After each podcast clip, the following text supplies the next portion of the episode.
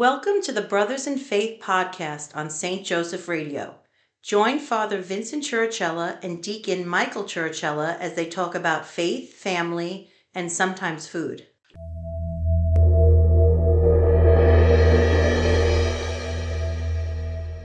Hello, everybody, and welcome to the Brothers in Faith podcast on St. Joseph Radio. I am Father Vincent Chirichella, and this is my brother, Deacon Michael Chirichella. and we are the Brothers in Faith. Well, today is the 4th of July, the day when our country celebrates its independence. And uh, many people are celebrating today, having barbecues and getting together with family and friends, and many will gather together to watch the uh, famous Macy fireworks uh, show tonight at 9 uh, p.m. here in New York City. And it's just a wonderful, wonderful day to celebrate and to, to celebrate the independence that our great country has. Let us begin with a prayer. In the name of the Father, and the Son, and the Holy Spirit, amen. Amen. Hail Mary, full of grace, the Lord is with thee. Blessed art thou among women, and blessed is the fruit of thy womb, Jesus. Holy Mary, Mother of God, pray for us sinners now and at the hour of our death. Amen. Our Lady, Queen of Peace, Pray for us. in the name of the Father, and the Son, and the Holy Spirit. Amen. So, summer is not only a time for barbecue and the beach and getting together with family and friends and uh, summer camps uh, for the children, but summer is also a time for vacation. But Catholics do something a little different. Many Catholics go on pilgrimage during the summer.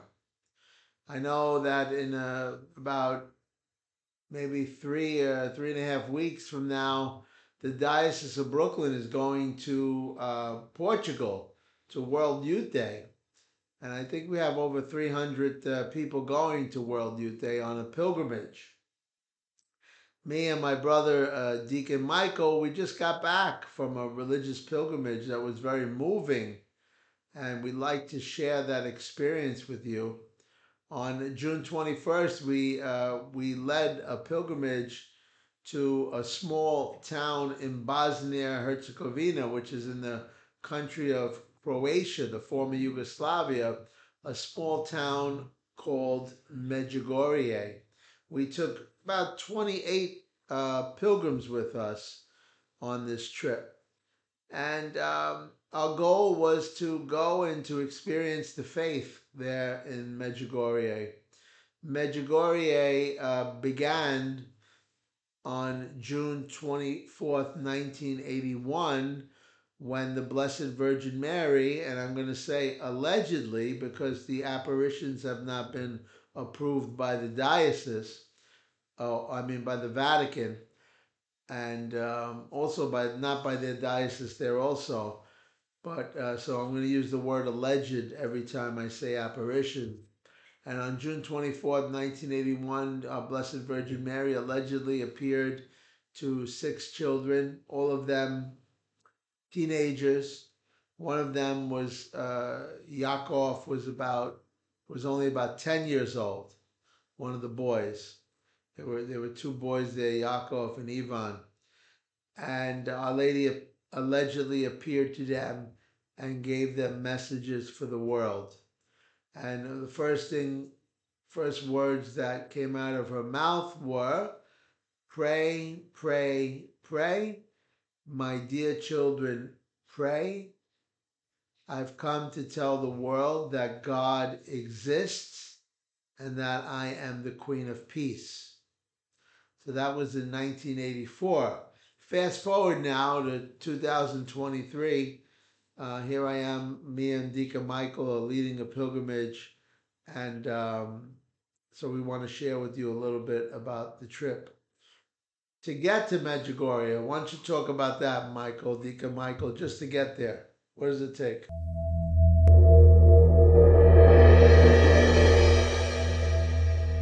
Get to Medjugorje. Thank God this is the first year.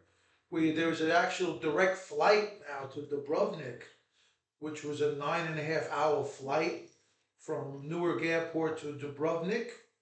And from Dubrovnik, uh, we got into a bus and that took about another four and a half hours to get to our destination, which was Medjugorje. Uh, it took about 14 hours to get there total. Before this direct flight, uh, it used to take about 20 to 24 hours. There used to be a layover in Frankfurt, Germany, or Dublin, Ireland, and um, it was just amazing uh, time to get there.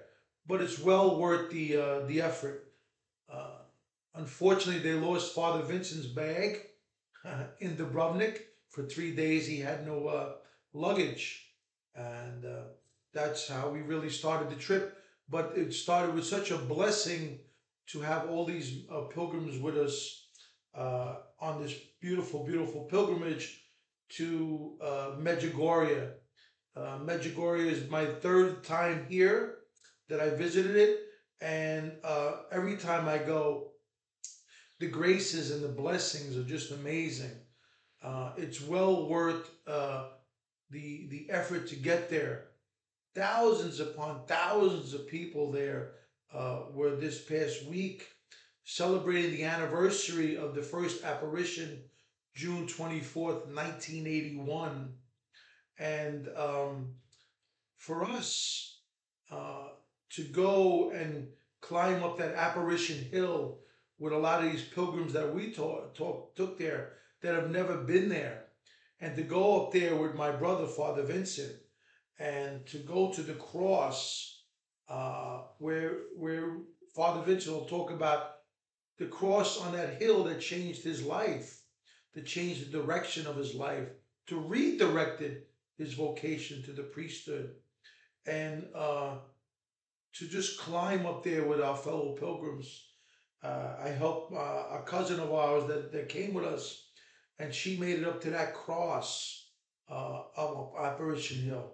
So it was just really worth the uh, the struggle and effort to get there.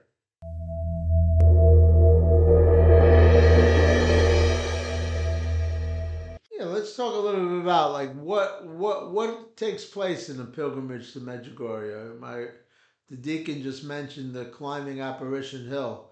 Uh, you might for you for those of you that are listening, you might not even ever heard of Apparition Hill.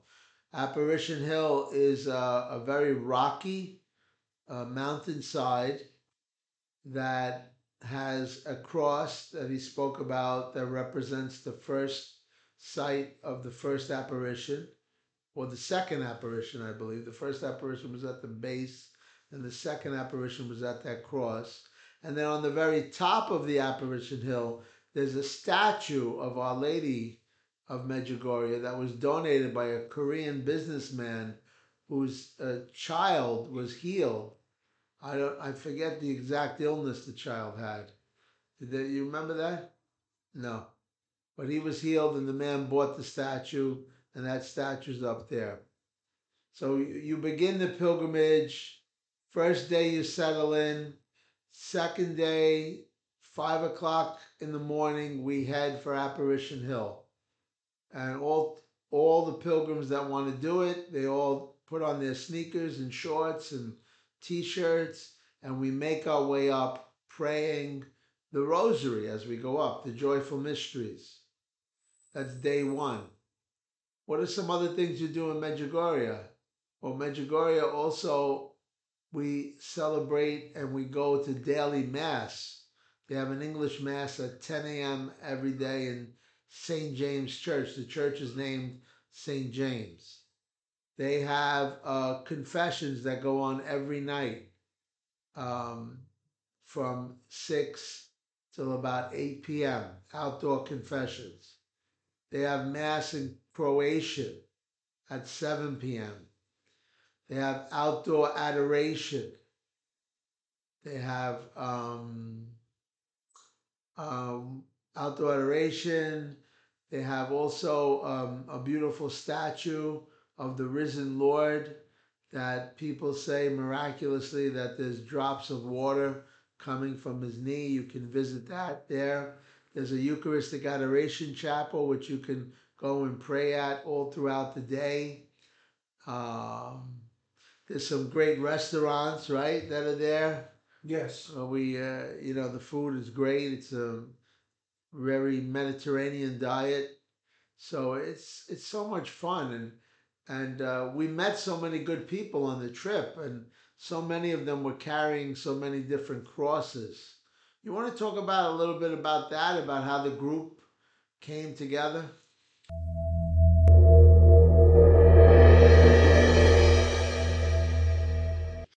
Father Vincent touched upon when we the first morning when we when we when we got there, woke up at five a.m. in the morning. We met downstairs and we headed over to Apparition Hill. And Apparition Hill is a powerful place where the uh, where the children encountered allegedly encountered Our Lady, and just going up that hill, we really didn't know each other. A lot of the people in this group, just going up that hill, Apparition Hill we were helping each other up the hill, climbing up this mountain. And there was a couple individuals that really in our group that were really helping and assisting each other going up this hill. Now, why are we climbing this hill? Why are we praying the rosary up this hill? Why, why, why? What is the purpose? Well, it's to really walk into the footsteps of other pilgrims at this point hundreds and hundreds of thousands that have been to Medjugorje in the last uh, 42 years. And you walk in those footsteps, and you walk in the footsteps of where those visionaries allegedly, those children, saw Our Lady. And we're all carrying crosses going up that hill. And what amazed me, I talked to Father Vincent about it during the trip, is how this particular group, Father Vincent has led many, many pilgrimages this particular group came together uh, quite quickly uh, from that climb on Apparition Hill. And not only to climb up, but to climb down. We assisted each other and we came together uh, as a group. And that really set the tone for the rest of the, the uh, nine days that we were there. And uh, I would like you to talk about Father Vincent when we went to uh, when we had the healing mass in uh, in the, the, the the orphanage, the orphanage of, of the children's orphanage in Medjugorje, and how powerful that was for the group. And maybe you could touch upon. Uh, I know it's really touched me. I'd like to know how you feel about that mass that we had, that healing mass at that orphanage.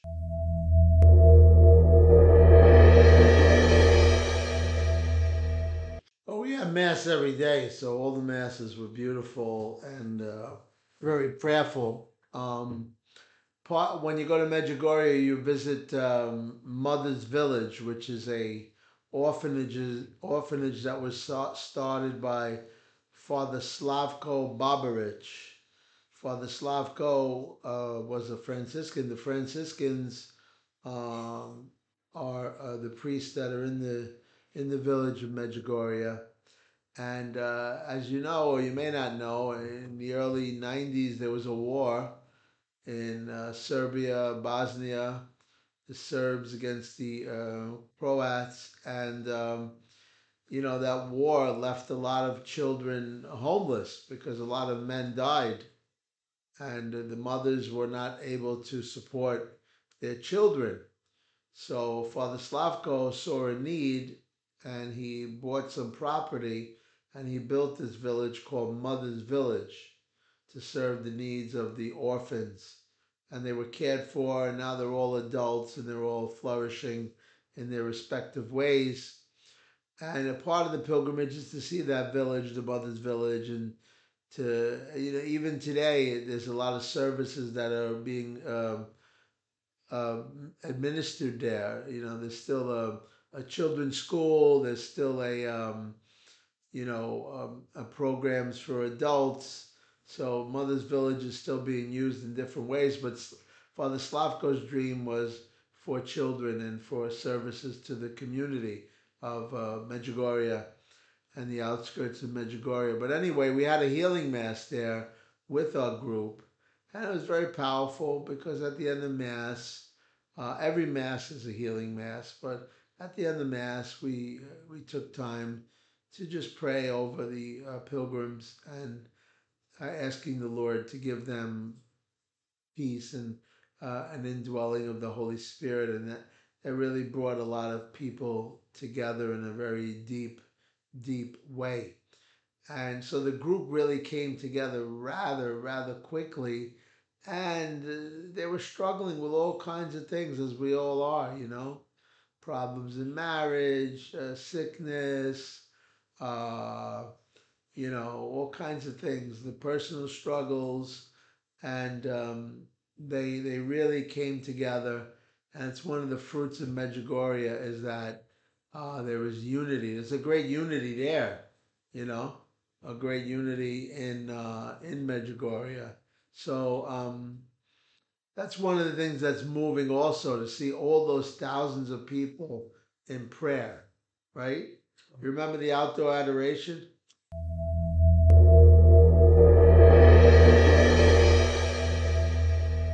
We made a we made a, a concerted effort to to bring the group to adoration and um, when we decided to do that, we spoke about it with the group how important it was to to come together in that evening for adoration. Some of the pilgrims, I would say, never, never, never experienced adoration before. So thousands upon thousands of people in the evening uh, at 8.30 p.m. at night, sitting in this beautiful, beautiful uh, square praying adoration. It was just so powerful. And the tears and the emotion from just the people in our group was just tremendous. It really was. And uh, I know I spoke to a couple of people in our group that says that it was transformational for them. It was life changing for them to uh, to pray adoration like that and to sit in front of our Lord and in the in the in the Blessed Sacrament that way. Yeah, it definitely was uh, transformational for sure. It's amazing those thousands of people in a field with the Eucharist exposed in this complete silence. You can hear a pin drop on the floor. So powerful, so powerful, so peaceful, so peaceful. So what another thing that's really incredible about Medjugorje is the confessions uh, every night there are confessions available. There's 20, 25, 30 priests outside hearing confessions in all different languages Spanish, English, Italian, Slavic, uh, all kinds of different languages. And people are going to confession. And people are really having really not your traditional confession when you come to church and you just tell the priest the same thing over and over again. Uh, they're actually having this change of heart, and it's happening right in front of you as you're as you're listening to them. So um, there's a spirit there. The sacraments are being so fully lived out. You know, confession, Eucharist, um, really powerful. You know, and also, um, you know, we really believe that something supernatural is going on there. That's why I've been going back for so many years. Now, of course, I would never, never go against what Holy Mother Church is saying. Holy Mother Church is saying that it has not been approved yet. But Holy Mother Church has also said that priests can lead pilgrims there. And so what I'm seeing there is a renewal in the church, is a real renewal, and that that renewal should be brought into our local parishes. Let me give you an example. In our local parishes, are we really um, are we really offering confession enough? Are people are people celebrating the sacrament of reconciliation enough? Is it enough just to have it for 45 minutes on a Saturday?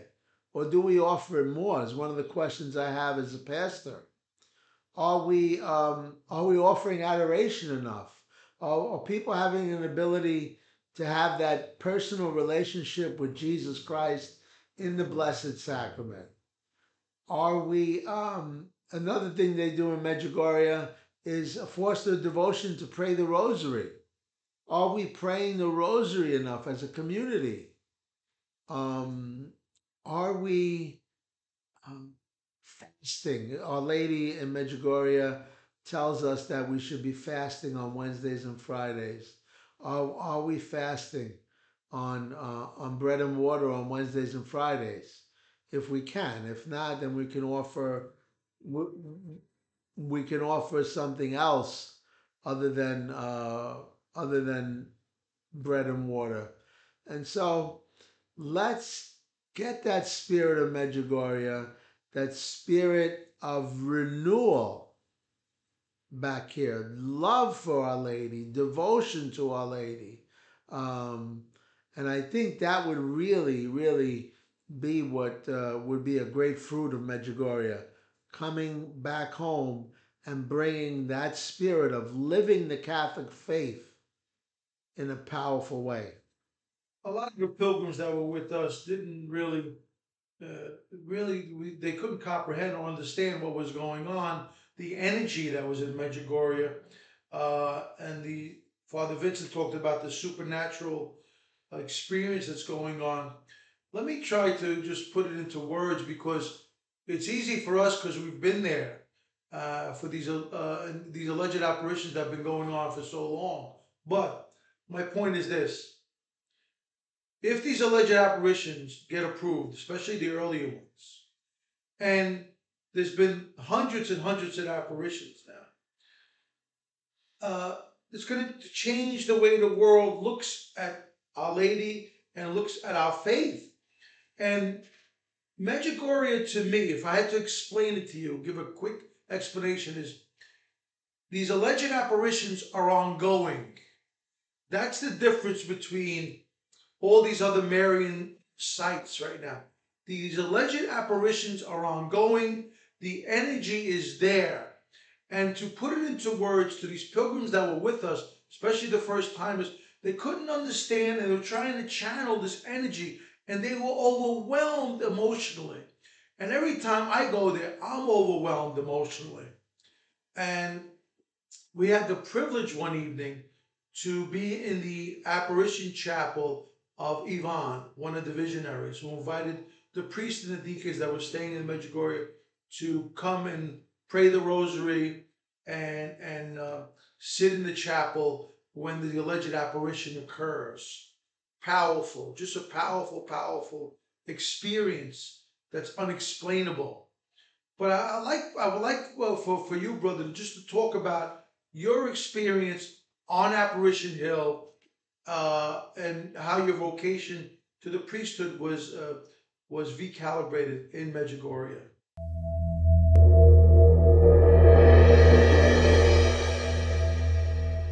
Well, what happened in uh, in the year 2001, just a month before September 11th, uh, I was there for the Feast of the Assumption in Medjugorje. I was on a vocation pilgrimage.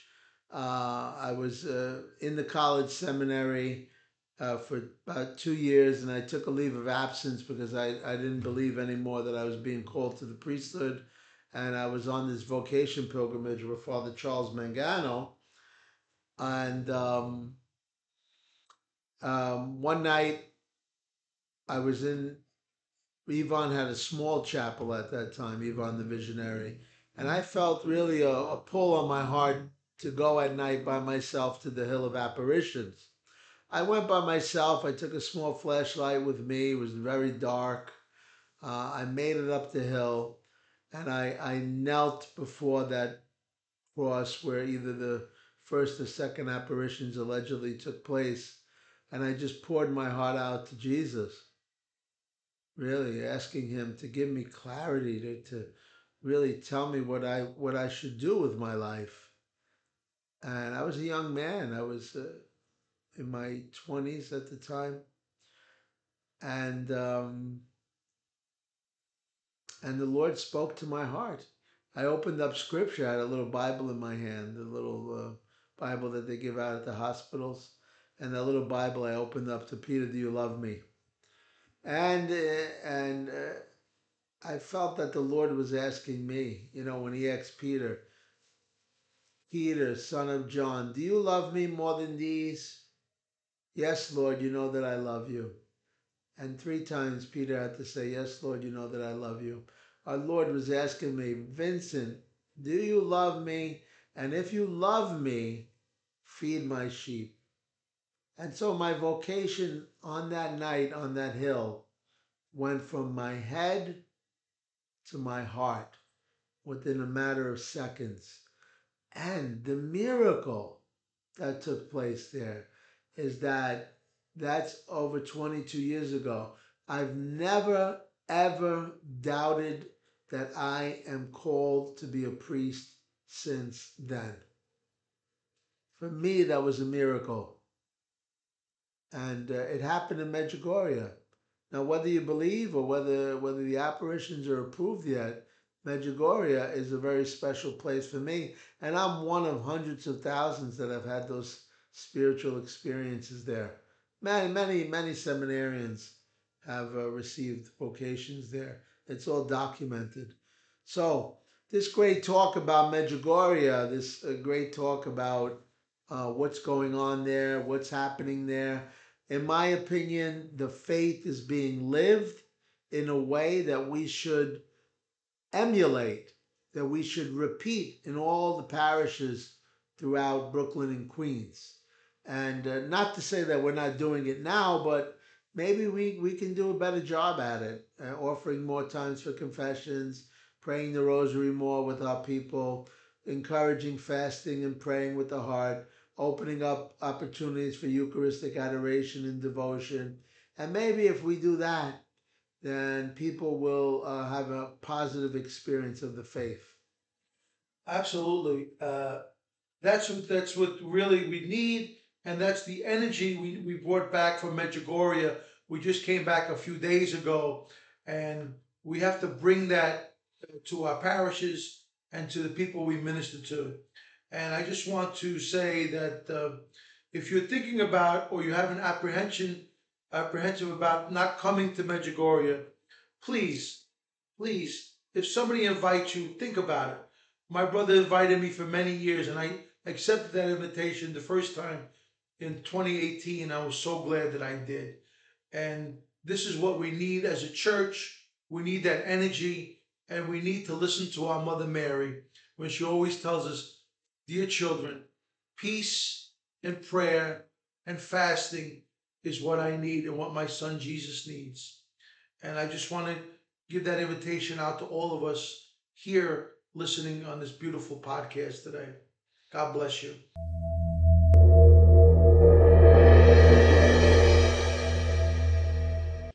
Yeah, and uh, if you're interested in Medjugorje, I am leading another pilgrimage next year. Myself and my brother Deacon Michael in the early uh, September. We're probably going to leave September 3rd, the day after Labor Day. And we'll be there for 10 days. So if you want to come with us, you can uh, call the parish of St. Joseph's in Astoria, 718 278 1611, 718 278 1611. All right, let's close with a prayer. Hail, Holy Queen, Mother of Mercy, our life, our sweetness, and our hope. To you do we cry, poor banished children of Eve. To you do we send up our sighs, mourning and weeping in this valley of tears. Turn then, most gracious advocate, thine eyes of mercy towards us, and after this our exile, show unto us the of, fruit of thy womb, Jesus. O clement, O loving, O sweet Virgin Mary, pray for us, O Holy Mother of God. That we didn't promise Christ.